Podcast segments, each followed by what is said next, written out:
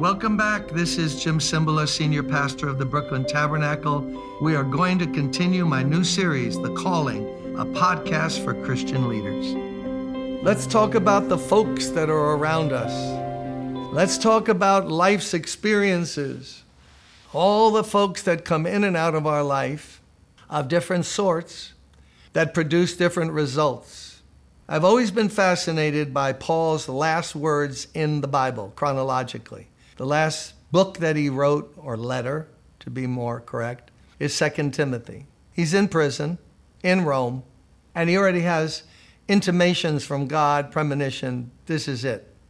He's writing to Timothy, and now he's at the very end of the letter. Do you know this part? Let me read it to you. For I am already being poured out like a drink offering, and the time for my departure is near. Isn't that something how God can show you when your time is near? A lot of people don't believe that, but if you believe in the Bible, you can believe in it. I have fought the good fight, I've finished the race, I have kept the faith, and on and on. So these are his last words, and now this next paragraph or so has fascinated me because it talks about, I think, a representative assortment of the kinds of things we all face.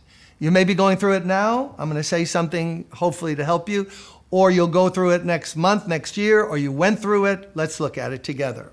He says in verse 9, Do your best to come to me quickly, for Demas, because he loved this world, has deserted me. So the first name we're focusing on was Demas. Who was Demas? Well, he was a co laborer with Paul. He's mentioned in other letters in the New Testament.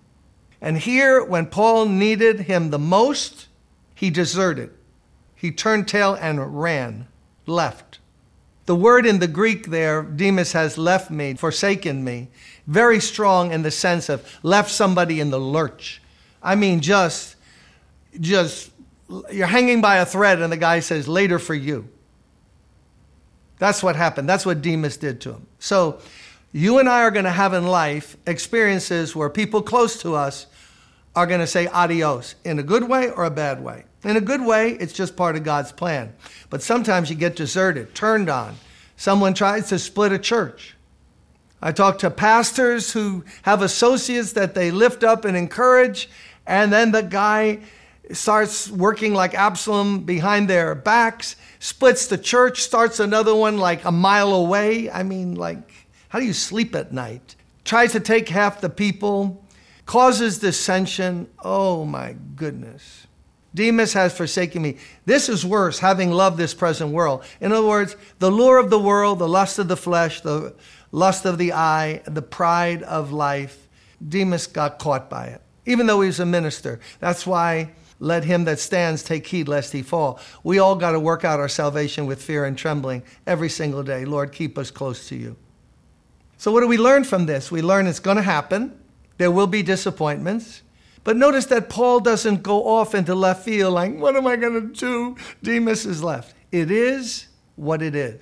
People can leave you, but the Lord will never leave you. People will disappoint, betray even.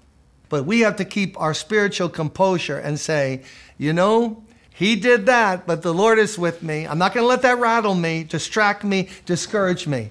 I hope I'm helping someone today.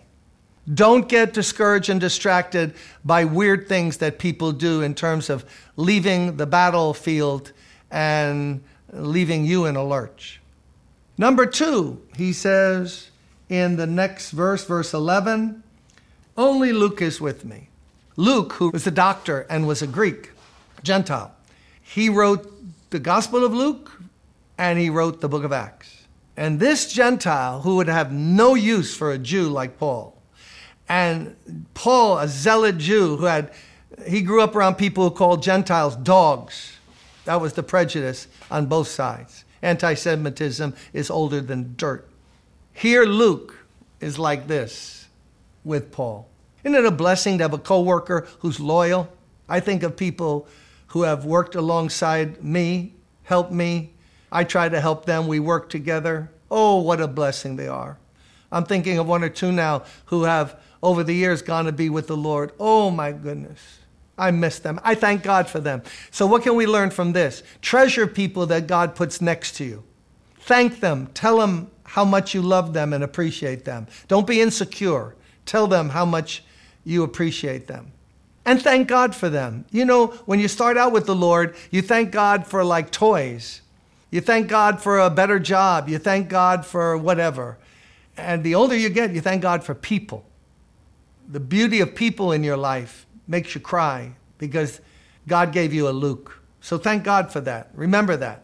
I want to do a little sidebar because Paul says here in verse 13, When you come, bring the cloak that I left with Carpus at Troas, and my scrolls, especially the parchments. When you come, bring the cloak I left with Carpus at Troas, and my scrolls, bring them, especially the parchments. By the way, I've learned somewhere along the way that the cloak that he left was this thing that just had an opening on the top, was made of very strong fibers, so much so that if you took it off, they could actually just stand it up. I don't know how comfortable that was on skin, but it like stood up, like, there's my cloak. And it was cold in that dungeon, and you didn't get three squares a day. Someone had to bring you food and bring your clothing, or you rot and die. Who cares? So, the thing that stands out to me here, though, is bring the books, especially the parchment. At the end of his life, having written a good part of the New Testament, Paul is saying, I still have to dig. I still have to study. I still want to learn. I want to meditate. Bring the books and especially the parchments, which now brings, uh, let's apply that to ourselves. Are we digging? Are we still searching? Are we, you know, my, my late friend Warren Wiersbe, the great Bible expositor, he would always challenge me that way. He was, I don't know how old, in his 80s, still writing books, digging in scripture. Jim, you know what I saw today in, in Numbers 11 or or 1 Timothy 2. And, and I just, what a marvel. Always hungry, always wanting to learn. A lot of us, we preach a couple good sermons, we go in retirement. We don't even read the Bible anymore. Never, by the way, never steal sermons. That's not nice. Don't steal sermons. Wiersbe one time told me that he went to a church in Florida, and the guy, not knowing Wiersbe was there with his wife Betty, the guy preached a sermon from one of Wiersbe's books. He preached Wiersbe's sermon, Wiersbe's points. And then as they walked out, he was at the door.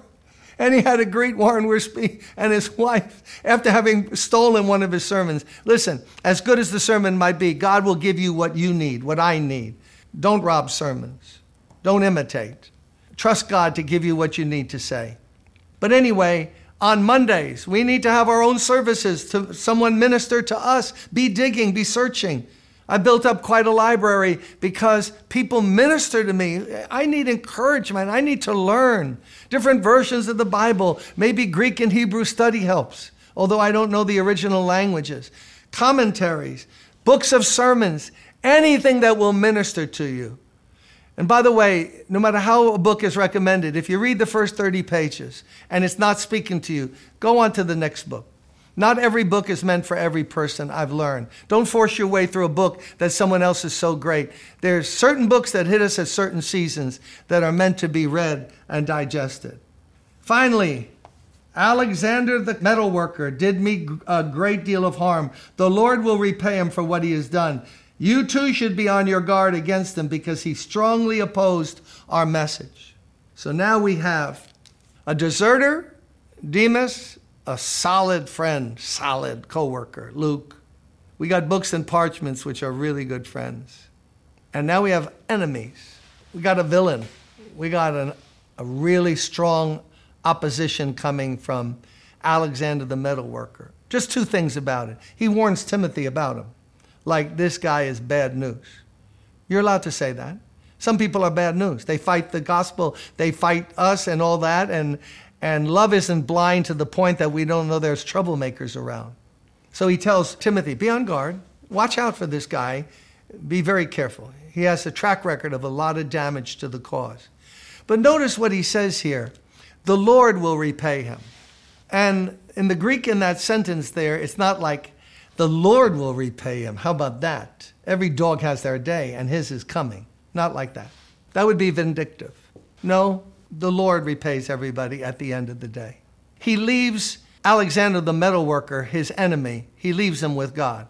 God will take care of whatever has to be taken care of. Otherwise, you know what happens? We get bitterness in us, we get acid in our soul. Listen, when you're a leader, you're criticized. People will hurt your wife or your family. They don't care, they can be brutal. If you take that personally, you'll really not be able to preach well. It's very hard to preach Psalm 23. The Lord is my shepherd, I shall not be miserable. It's not good. It's not good. We have to let that go, and it's a temptation to all of us to hang on to bitterness, unforgiveness. Let God take care of them at the end. Oh, I want that grace in my life. And finally, finally, finally, at my first offense, verse 16, no one came to my support.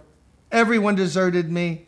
May it not be held against them. But the Lord stood at my side and gave me strength so that through me the message of the gospel might be fully proclaimed and all the Gentiles might hear it.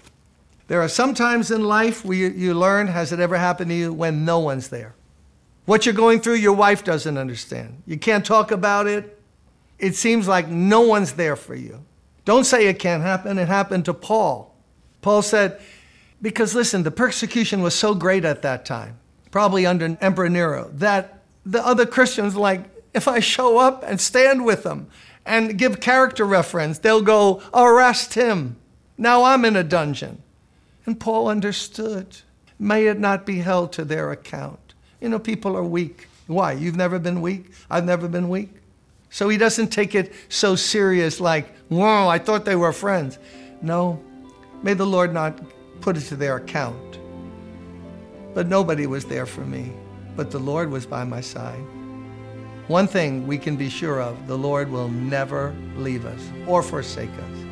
Whenever we live for Him, work for Him, He will be there helping us and blessing us every single mile of the way. Let's go out and minister with that positive attitude of faith and gratitude to our Lord. Amen.